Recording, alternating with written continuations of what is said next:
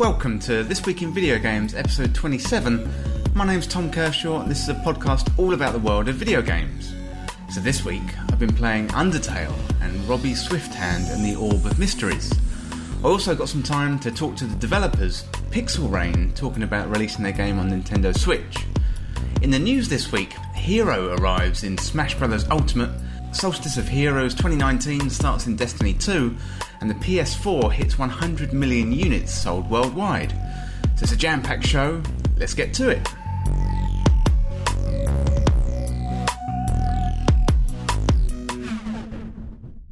Welcome to the show, everyone. I hope you're well and you're having a good week. I'm good this week, having spent a lot of my week up in Glasgow on an assignment, and uh, it's always good to go back to Scotland, and I really enjoyed my time up there. England and Australia kicked off the Ashes this week, and if you're a listener to the podcast, you'll know I'm a big fan of cricket. So we're doing reasonably well at the moment. It's the fourth day of the first test, and the match is currently in the balance with uh, Smith at the crease. He's got back to back hundreds in this test match, and a really fantastic performance. I'm looking forward to another eight weeks of the cricket, and hopefully, there's a cricket video game that I can pick up to go along with the Ashes. So if you know of a good one, let me know. So, first up, let's take a look at what I've been playing this week. So, first up this week, I've been playing Robbie Swifthand and the Orb of Mysteries. It's a new puzzle platformer from Pixel Rain. The game's been out for about a year on PC, but it came out this week on Nintendo Switch. The review's coming up soon. I got to speak to the developers Pixel Rain this week, who are from Athens in Greece. That interview is coming up right after the review, Otherwise, this week I've been playing Undertale, which is an incredible RPG which I missed the first time round. It's been on my backlog to play for as long as I can remember, and this week I finally got the chance to play it, and wow, it is absolutely awesome. And that review is coming up really soon too. I've also been playing Unavowed, a point and click adventure game from Dave Gilbert and team. Having played through a few adventure games this year, including Heaven's Vault, Guard Duty, and Nelly Cootalot. I put out the question on Twitter saying, recommend me some adventure games, and Unavowed kept coming back from followers and subscribers. So I reached out to Dave Gilbert, and we're going to be speaking this week, so make sure you tune in next week for that interview. And if you've got any recommendations for adventure games I should try, send me an email to podcast at thisweekinvideogames.com. But first up, let's get into my review of Robbie Swifthand and the Orb of Mysteries. αφόρετο να μου τι ημεράχω.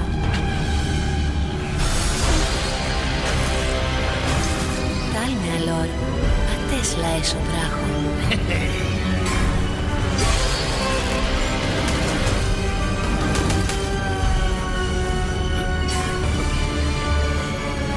Ακέσα κελβέι ενερίλο μουστάντι στάντιντεν τυχόλ χειροπράγμα.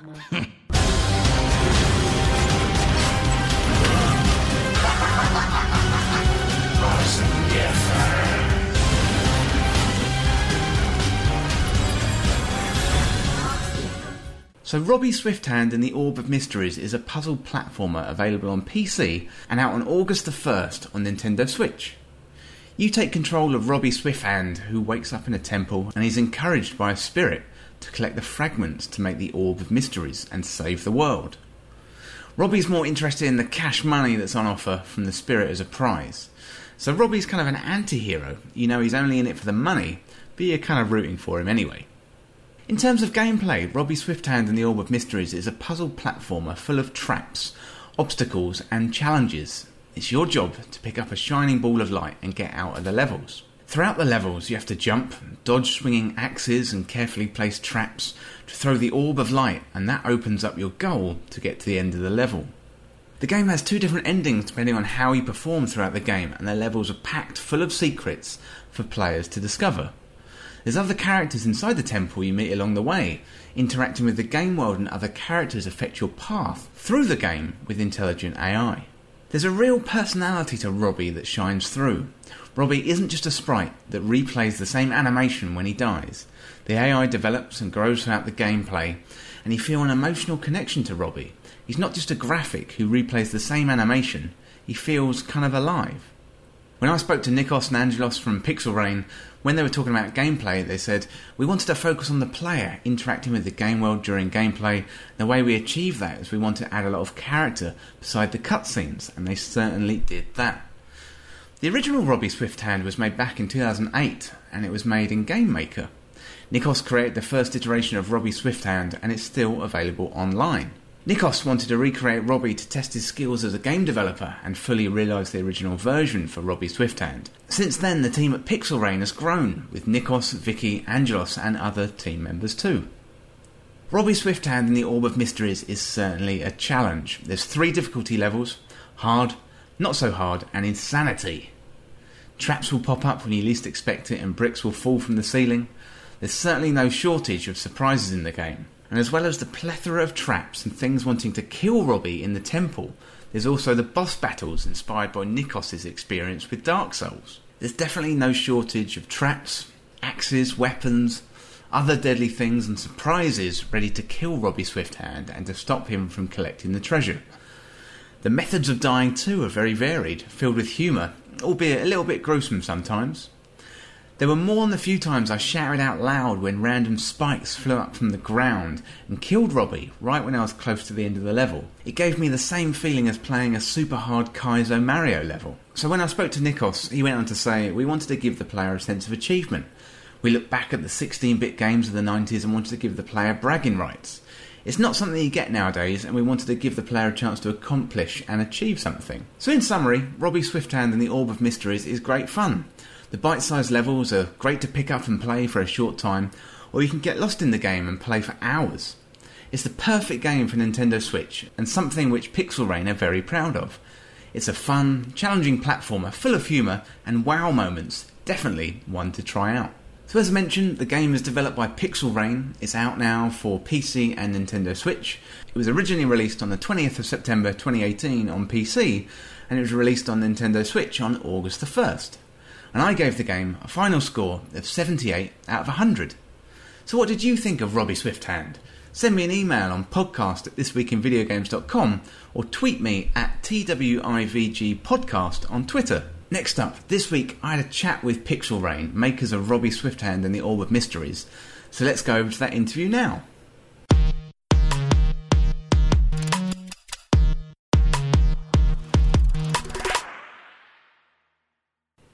Welcome back to This Week in Video Games, and I'm here with Angelos and Nikos from Pixel Rain, and we're here today to talk about Robbie Swifthand and the Orb of Mysteries. So, welcome, Angelos and Nikos.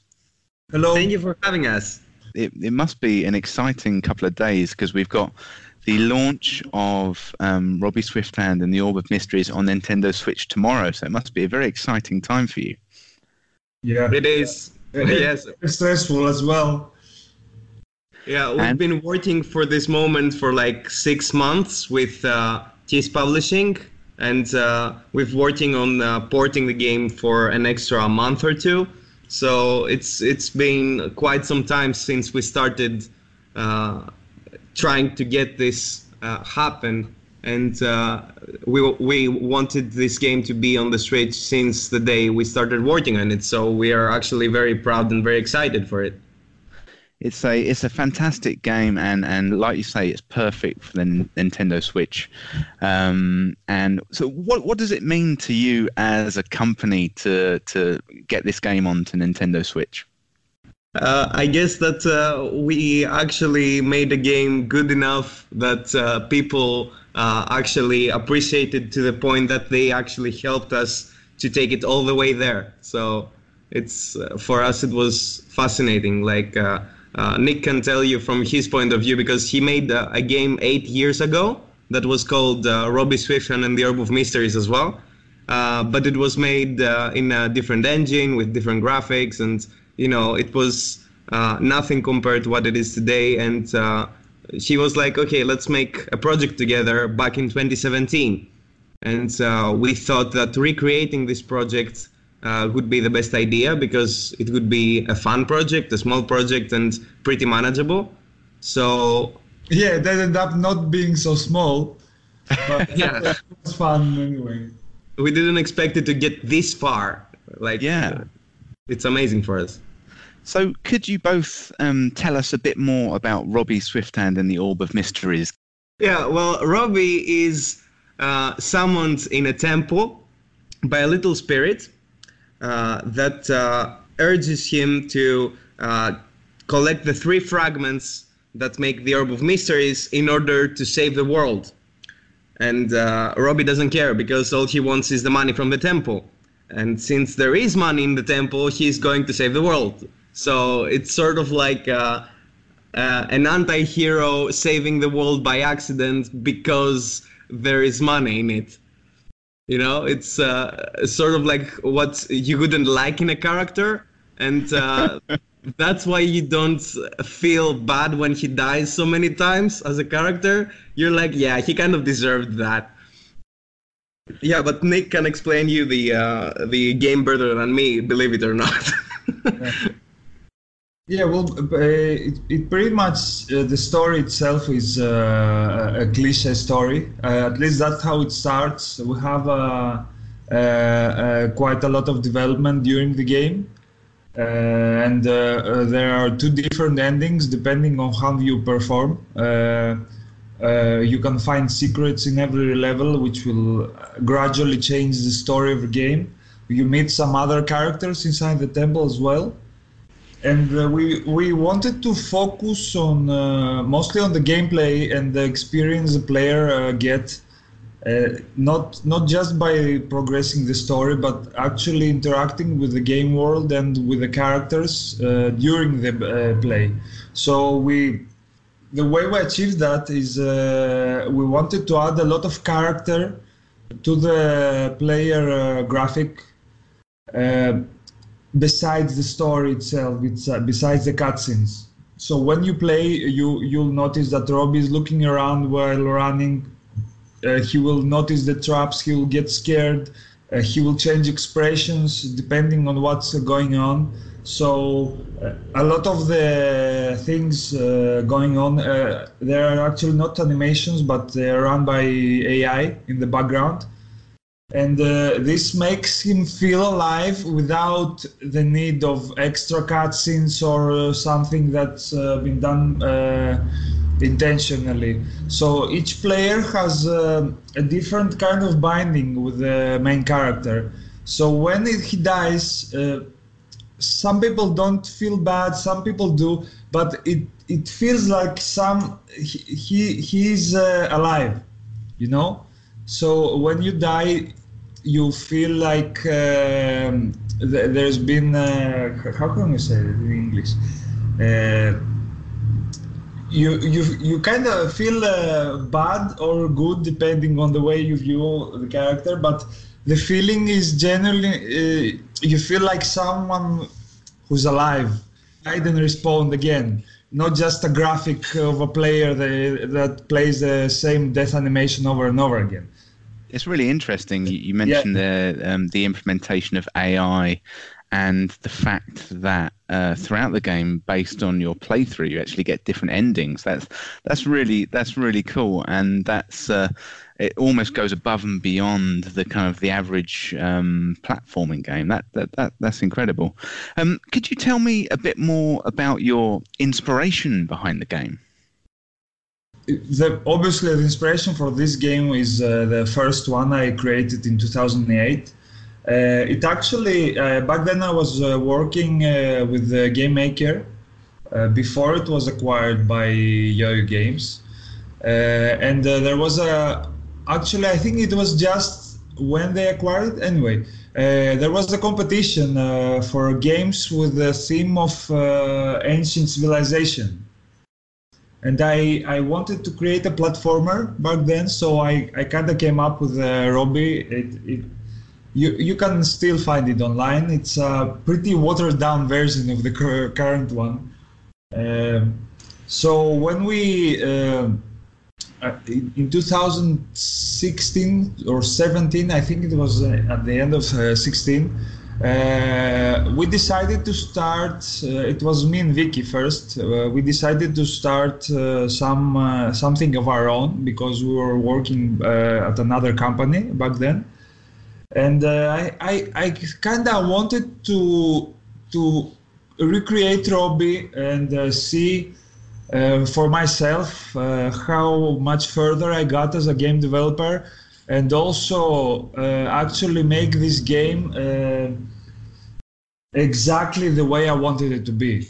You know, because now I had the possibilities, I had the knowledge, I had the experience, and uh, uh, obviously the Unity game engine is a lot more power, powerful uh, for this kind of uh, results. So th- that was the first step, and the, the way we work as a team uh, we, we actually got Angelos involved like a, a, couple of months later. And the way we work as a team is we don't have a plan. So at the beginning, Robbie was uh, pretty hectic. yeah, yeah, it is, but it, it works out better for us and for the players because uh, uh, it it makes the process of creating the game fun for us as well because we don't know what's uh, coming next. Uh, we usually get inspired by the game itself when we test it, and then you know what would be cool if we added this or that. Yeah. To, to give you a weird example, on the second boss fight, Nikos playing Dark Souls. So Nikos playing Dark Souls, and he decided that he wanted a boss that uh, is inspired by uh, which boss, the uh, Swords Dancer. Which yeah. one did you take as a reference? Yeah, and uh, it ended up uh, actually having a lot in common with, uh, like, we got a lot of people saying, okay, is this from Dark Souls or something? But if yeah. you look at it, it looks nothing like it. It's just the feel that feels uh, similar. So it's not the graphics, it's not the animation, it's not the context, it's just the feel that it gives you. So it was uh, weirdly inspired by a totally different game uh, yet somehow worked by the uh, feel it created. Yeah, it's it's really good, and I can I definitely get a sense um, of uh, Dark Souls in there in in the in the difficulty levels. And I, I noticed that when you start the game, you offer the player three difficulty levels, but I think the I think it's you can um, blame me for that. Oh no, that's that, that, that's cool. And you, you say um, easy, hard, or super hard. And um, could you tell us a bit more about your decision to offer these different difficulty levels? Yeah, I'll, I'll give you the answer about that. Um, when when I decided uh, to, to, to join Pixel Rain because Nick gave me an offer I couldn't refuse, uh, he was like, uh, just make something with a point and, and make it fun. Like these were the two guidelines. And uh, for three months, uh, I was uh, making levels that uh, I had to constantly fix and, uh, uh, you know, trying to figure out what could work for this sort of game. And um, I ended up creating a theory of how levels should be made. So how to torture people? You mean? Yes. So I made all the levels psychology based. So based on how you play and what type of person you are, if you're patient, impatient, or if uh, you're thinking, or if you're not thinking uh, your actions before you do them, uh, you're going to get uh, drastically different uh, feel of how the how hard the game really is. So we've had players that said that uh, we initially we had only the hard mode, you know, so it was like the let's say normal version, uh, which for some players was too easy, for some players was too hard, uh, and that wasn't because of their personality or because of their psychology. It was because of their skill. So we or the way they approach the game. Yeah, exactly. So we had to create three different uh, modes for the three groups that we identified that are are within the type of people that would like our game and are the type of people that would enjoy uh, these uh, a challenge yet not beyond their reach something they can feel they can do. So this is why we created uh, uh in uh, like the uh, super hard mode which is for lunatics like me and our tester who really like a challenge and don't take no for an answer and if it's not an option uh, and we had to make an easy mode because for some people they just haven't played enough platformers to be really good at them. And we don't want to oh, excessively punish people you know? So it's sort of a blend of uh, if you're not good at platformers you can still think through uh, what's going to happen and work your way around the traps. And that's for the players that would choose the easy mode, and uh, they would have a rather chill experience compared to the other modes. The normal mode is for people that play platformers but are not the die-hard uh, fans of uh, the genre that want to experience a challenge that doesn't take them by the hand and you know gives him gives them a free win. And uh, the super hard mode is for people that want to you know experience something really difficult and get a sense of achievement on when uh, accomplishing a task that is really really hard.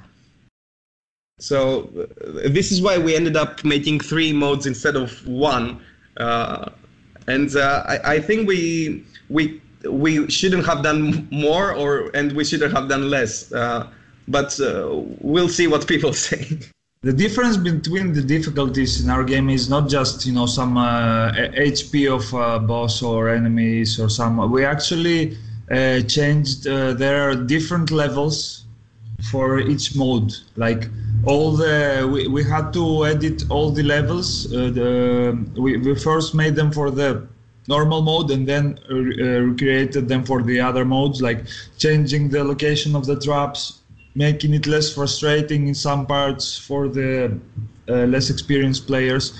And let's be clear, the three difficulty mode are not named easy, normal, and hard. It's not so hard, hard, and insanity. because the, the, one thing that uh, uh, we always wanted to achieve with this game is uh, to give the players, the, the players nowadays, the feeling we had back in the, the 90s with the 16-bit consoles or the 8-bit consoles that when you beat a game or a level you can brag about it and you feel accomplishment because you beat something and not just because you progress the story or uh, get an uh, achievement uh, by mistake or something like that. Uh, we wanted to create the old school feeling where you actually uh, knew that it was because you are skilled enough you you accomplish something and it's a feeling of achievement you don't get nowadays with most of the games. Uh, so whether you're playing the not so hard mode or the hard mode or the silent you'll get that because it's still a challenging experience in uh, all three modes. It just uh, it, it's not like we're feeling sorry for the less experienced people. We just want everybody to be able to get that feeling. And um, the game is challenging in all three modes. It just depends on the uh, type of uh, person that's going to play the game. Yeah, that's, that, that sounds really good, and I, I definitely like the na- the naming of insanity for the super hard mode. it, it is insanity. um, could you um, could you tell us a bit more about the kind of early access um, for the game and uh, you know how that process was for you? Did you did you get feedback from the audience and then make significant changes, or did you kind of stick to your original plan? H- how was the early access um, process for you? We launched it on early access in order to get feedback. Like uh, we knew that uh, it is our first title and uh, you know, it's it was a risky move that we had to make in order for many reasons, but it it really helped us define like even better what the best experience for the people would be because there are some issues in games that you cannot know upfront. And uh, you need people that will pick up your game that will give you honest feedback and uh, will not be you know feared uh, will not fear to tell you the truth even if it hurts you you know? And uh, we were glad to see that uh, people liked it and uh, gave us uh, really valuable feedback on how to make the game uh, where to game, make the game more responsive what frustrates them what they find difficult. And we also saw a lot of people that played the game on youtube which really helps because you can see the player uh, you, you can see the players actually playing the game and you can fix your uh, your like um, issues that the player doesn't know are there but you know that, that are there. And uh, you also can design better uh, gameplay and levels because you can see how players interact with the game uh, which when you're making the game you know what to do and it's not a challenge for you but for someone else it will be yeah basically you you you get to see the the perspective of the of the person that experienced the game because it's it's actually the exact opposite of the perspective you have. Uh, the, the, as a developer uh, it's it's almost impossible to to feel uh, the things the player feels when he plays your game. So it's really hard uh, for you when especially when you don't have many testers to imagine what uh, what exactly would uh, happen if the, a player would play the, that exactly uh, level or uh, um, uh, encounter the trap you are making or fight the boss you are making. So when we uh, were watching YouTubers or when we were getting feedback from a lot of great people on Steam and Game Jolt, it it was incredibly helpful for us and uh, a really uh, um, important motivation for us to keep going. And uh, like especially one uh, YouTuber, he actually uh, stayed with us during the entire uh, early access until launch, and he made like 20 something episodes of Robbie playing the Insanity mode. And he finished the game, so it was like a parallel journey with uh, both uh, both us creating the game and him uh, finishing it. It it was really really uh, inspiring for us, and uh, we wanted to to grow together with the players, you know, and give them something even more exciting for the next world and uh, for the next boss and etc. etc. And it's, it's yeah, it's really interesting there. You mentioned because I always think about early access as kind of testing and getting feedback, but actually, it's also about developing and cultivating the community around your game. And uh, like you say, there you, you got the YouTuber interested, and you both kind of went on a journey together. Could you tell us a bit more about, you know, how you develop the community around uh, Robbie Swift and the Orb of Mysteries? Brute force, I would say. Like you spam people, and uh, some of them respond, some of them don't, and uh, eventually you get a few people in the start that actually, you know, like the game and are really into it, and uh, uh are actually giving you valuable feedback, and then they stick to your game and they keep playing and they keep giving you feedback which is you know a very slow process. It doesn't come within a day or two. Uh, and um, it's not like we have a big community or anything but you get to meet uh, all of those people that are playing your game firsthand and talk with them.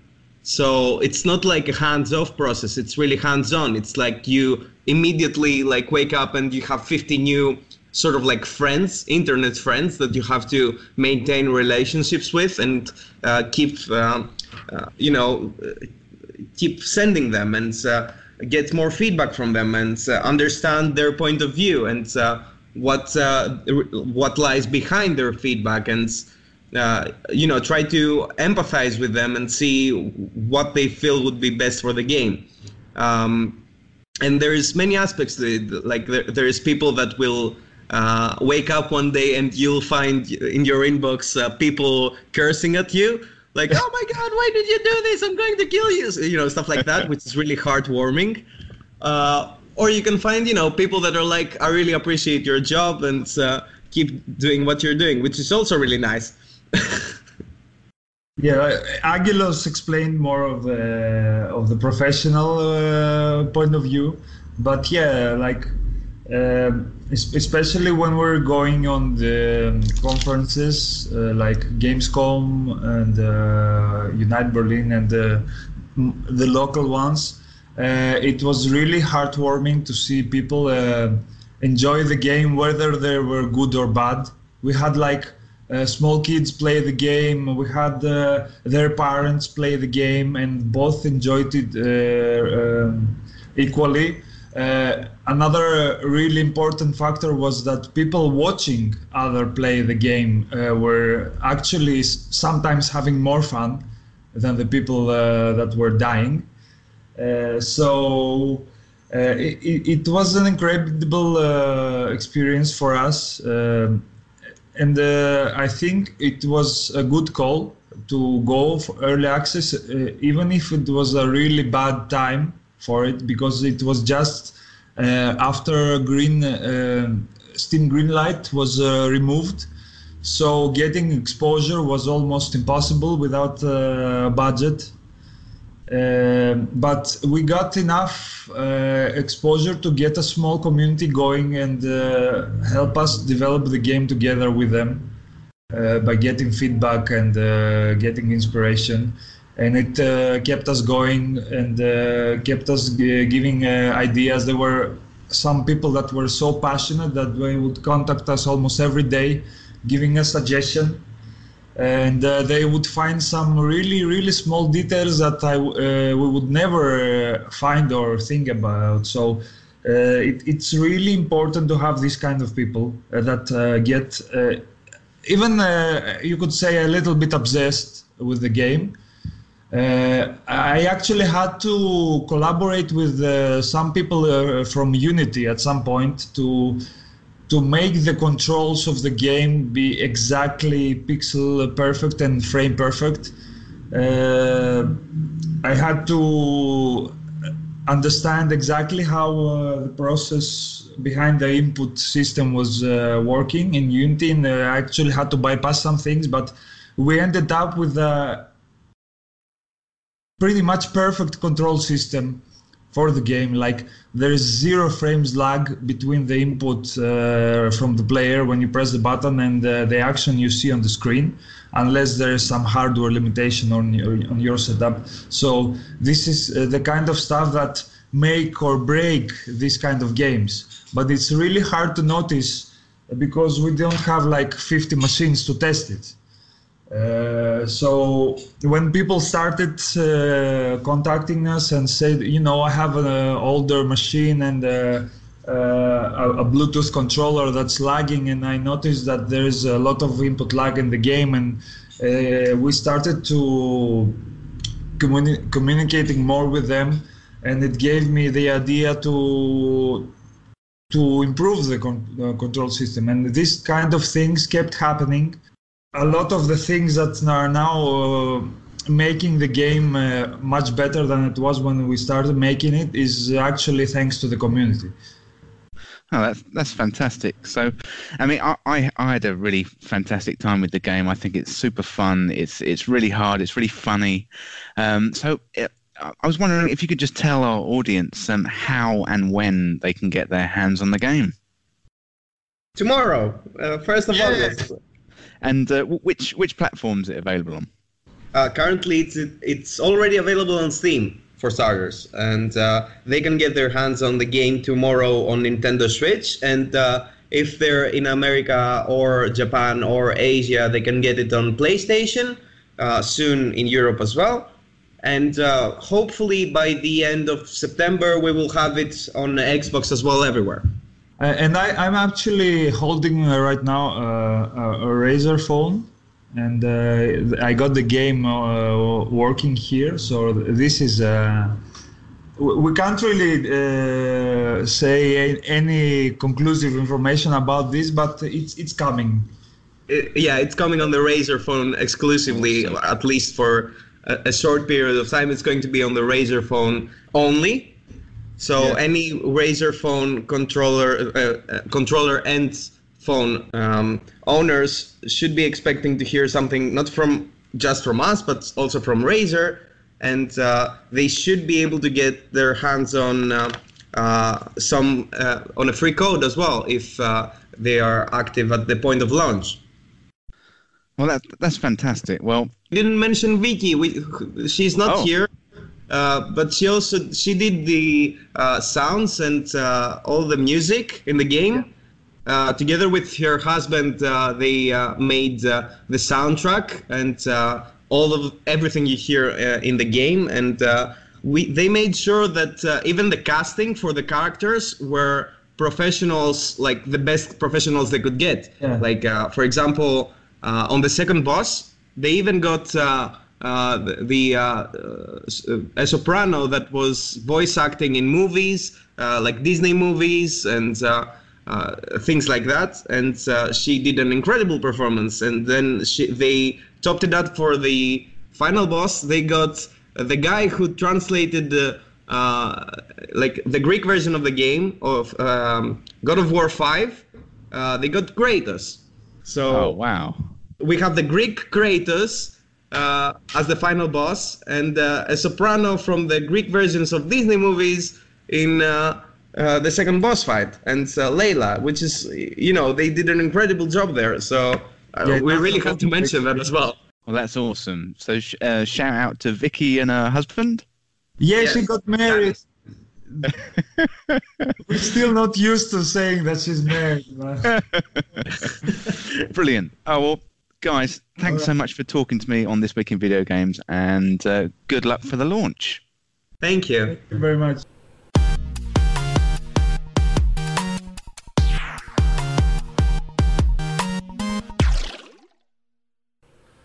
Well, that was me there chatting to Nikos and Angelos from Pixel Rain, and thanks once again, guys, and good luck for the release of the game.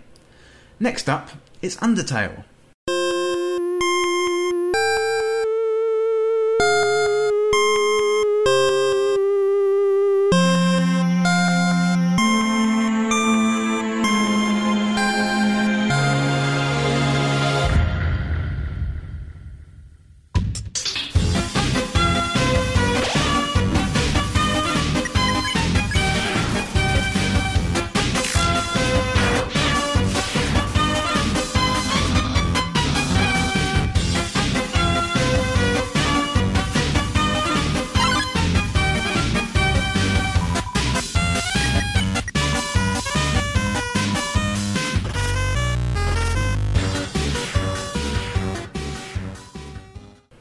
Undertale is an RPG which switches up the rules, subverts your expectations, and will surprise and delight you from start to finish.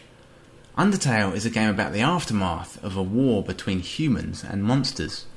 You're a small human dropped into the monster world at the start of the game where you wake up and meet a kindly flower who wants to teach you the ways of the world. You quickly learn, though, that everything isn't as you expect down here in the monster world, and you're saved by a kindly monster who has your best interests at heart. You can take a number of approaches in Undertale. You can play the game as a pacifist, where there's no killing, killing only a few monsters, or all out killing every monster you meet. Your choices really matter in this game, and Undertale constantly throws up surprises in the gameplay to keep you on your toes. From the very first moment the flower laughs and shouts at you, you know you're in for a unique experience. The objective of the game is to explore, meet characters, and level up, much like in other RPGs. Here you can choose your own path. If you don't want to fight, you can flirt, you can charm, or you can threaten your enemies and maybe they get tired of fighting you and run away. The systems in Undertale are fairly straightforward for an RPG. There's a few simple systems to understand and learn, like HP, attack, and defense, and there's very few items to speak of. Its simplicity is both a strength and a weakness of the game. However, the lack of complex systems do let the strength of writing shine through. The battle system, much like other aspects of the game, is different to what you might expect in other RPGs. It changes as you play in different styles. When you play as a pacifist and you try and talk your way out of situations and your opponent attacks you with white pellets aiming for your heart, it's your job to move out of the way in a bullet hell dodging manner. Attacking enemies and you have to stop a line on a grid to attack at the right time. It mixes things up in the game and offers little surprises like this all the way through. The writing in Undertale is the real star, with the depth and the warmth of characters shining through in spades. There's sharp humour, great character building, and story beats along the way that will initially get you hooked and then warm and break your heart by the end. The writers really convey a sense of knowing its audience and demonstrating the ability to get inside our heads. The passionate fan base of the game online is a testament to the skill of the writing in Undertale. As you walk around the world and meet characters in the game, they convey their deepest thoughts and share their dreams with you. It's a very touching experience. Undertale explores questions of morality constantly. You fight this monster or you kill it? You simply flirt and everything will be over quickly? The writing of the characters is consistent across the game with a level of depth not seen in many other games. You'll not likely get all the story and dialogue and magic during your first playthrough. or maybe even your second. The game can be played as a variety of roles, and depending on how you interact with the game world, then your outcomes will be different from mine. The game comes at an average playthrough of about 6 to 7 hours, but if you take your time, this is likely to be more like 10 hours. Shorter than the average RPG for sure, but dense with story and delight. One small drawback in the game is the graphics, which are fairly basic and don't necessarily do the writing justice. Sometimes the environments feel empty and sparse, and you can only imagine what the game would be like with a little more richness in the graphical area. However, it's a tiny gripe and ultimately doesn't spoil your enjoyment of this game at all. It's tough to talk about Undertale without spoiling any of the story. One piece of advice I can give you is don't make the same mistake I did. I sat on this game for far too long, and from the first 20 minutes played, you're charmed and hooked. On completing the game, you'll wonder why it took you so long to get around playing it. So, if you enjoy story focused video games and well developed characters and stories, get this at the first opportunity Carve out some time and play it, maybe more than once. The game is a real treat and don't sit on this one for much longer. So the developer was Toby Fox. The game is available on Nintendo Switch, PlayStation, PC and Mac. It was originally released back in 2015, but it was released on Nintendo Switch where I played it in September 2018. What did you think about Undertale? Send me an email on podcast at thisweekinvideogames.com or tweet me at TWIVG podcast on Twitter. So if you're enjoying this Week in Video Games podcast, then head on over to iTunes and leave us a nice review. It really helps get the word out about the podcast, so if you've got access to iTunes, then I'd really appreciate a nice review. And don't forget, This Week in Video Games has a YouTube channel that goes alongside with the podcast. The YouTube channel's got the entire archive of the podcast, as well as dedicated reviews, interviews, and features, so search This Week in Video Games on YouTube and subscribe today for all the latest content. And if you want to see anything specific on YouTube, send me an email to podcast at thisweekinvideogames.com. It'd be great to hear from you. And I've just posted up a new playlist to YouTube with advice on the games industry with snippets from all the interviews I've done over the last six months, interviewing developers, artists, producers, company directors, yeah, a range of people from the games industry. So if you head on over to YouTube and check out my playlist for games industry advice, and you can check it out there. So, next up, let's take a look at the news of the week.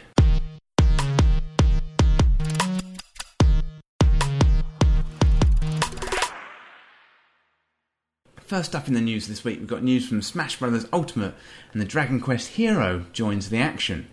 So, a new fighter has joined Smash Bros. Ultimate on Nintendo Switch, and it's Hero from Dragon Quest. First confirmed during E3 as a new fighter, Hero from Dragon Quest arrived this week on Nintendo Switch.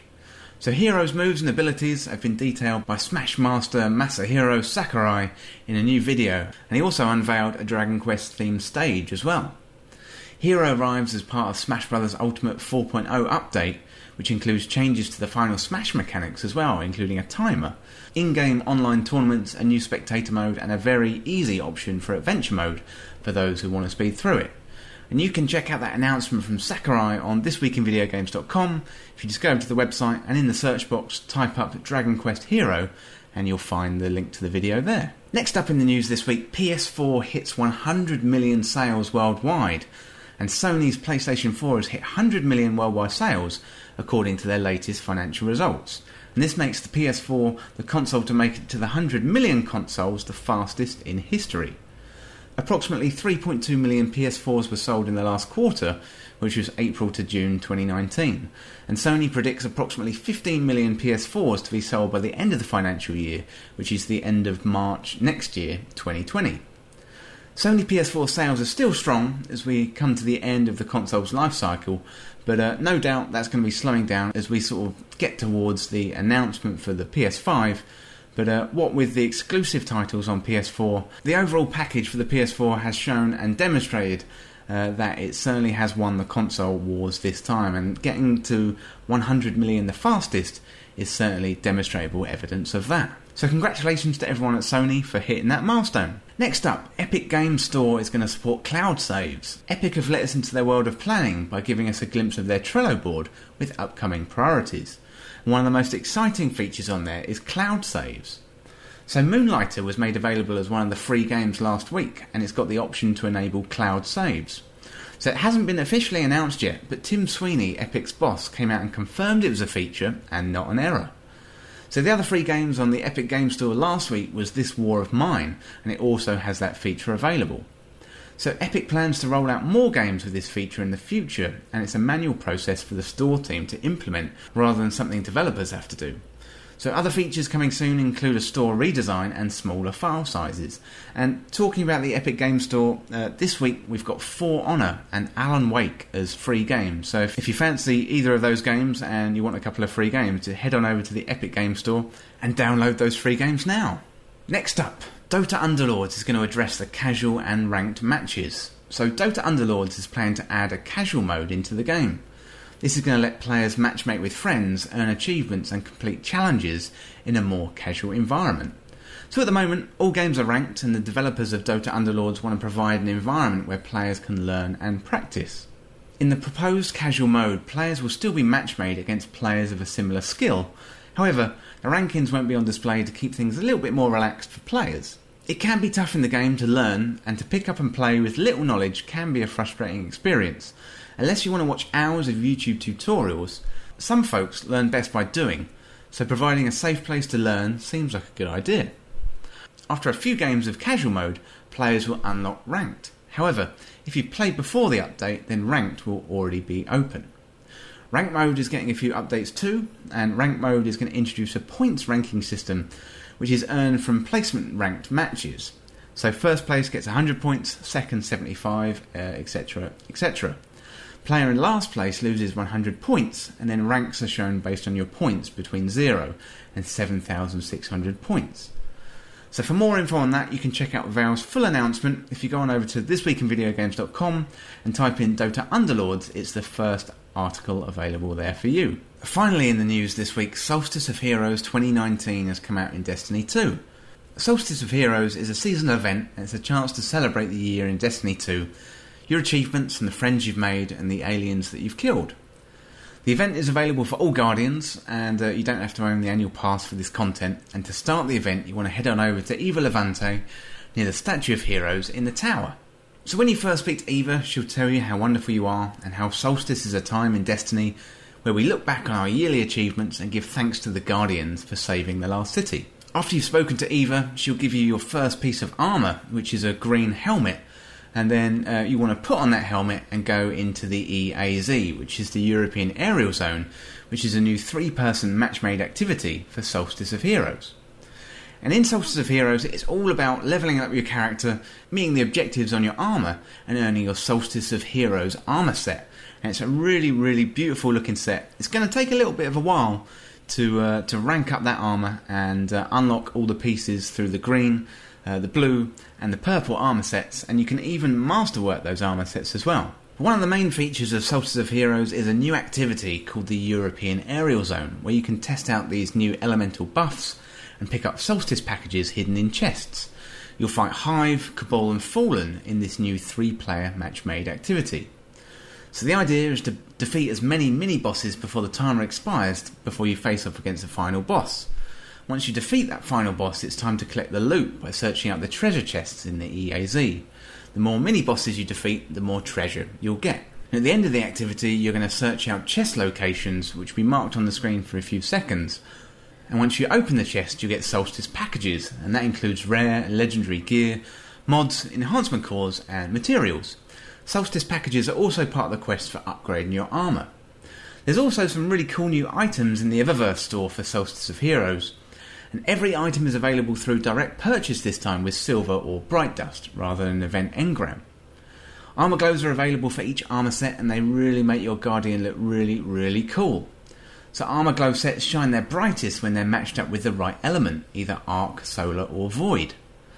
Armor glows are also available after the event ends, so you can carry them forward into Shadowkeep in October when that launches. And talking of Shadowkeep, this week Bungie announced that Shadowkeep has been moved back a couple of weeks from September 17th until October the 1st, so, if you've made plans to take time off work for Destiny 2's release in the mid September, or you're going to have to change those plans, the release date has been moved back to October the 1st to give Bungie a little bit more time to work on Shadowkeep as a few things need tweaking and balancing. The Solstice of Heroes runs from the 30th of July until the 27th of August, and there's a lot of content on offer. The Solstice gear is often some of the best looking gear in the game, and together with the glows and the fact you can pick up a fresh set when Shadowkeep launches in October that's Armour 2.0 ready, that makes this Solstice of Heroes extra, extra fun. If you go over to thisweekinvideogames.com and in that search box type in Solstice of Heroes, you'll find a full guide there, and I actually created a YouTube video with a guide on uh, the event itself, the Solstice Armour, how to pick up the uh, packages and the key fragments, and a guide to all the Eververse items as well. So if you're interested in that, head on over to YouTube and you can watch that video and enjoy the Solstice of Heroes with me. That's it for the news this week. Next up, let's take a look at the charts.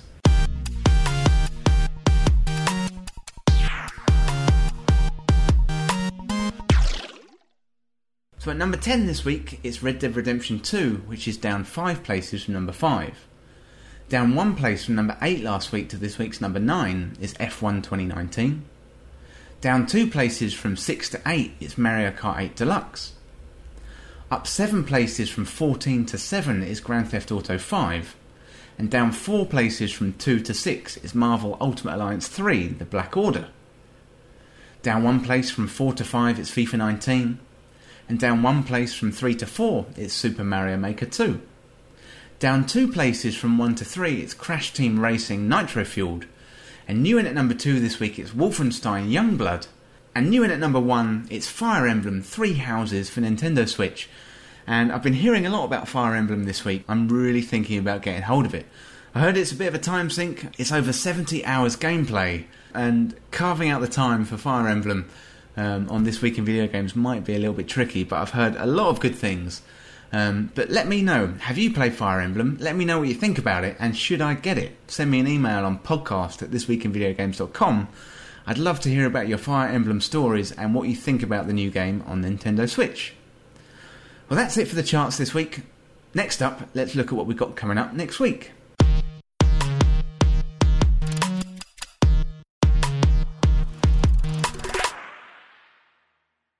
So only a few games next week. We've got Age of Wonders Planetfall that's coming out on PC, PS4 and Xbox One.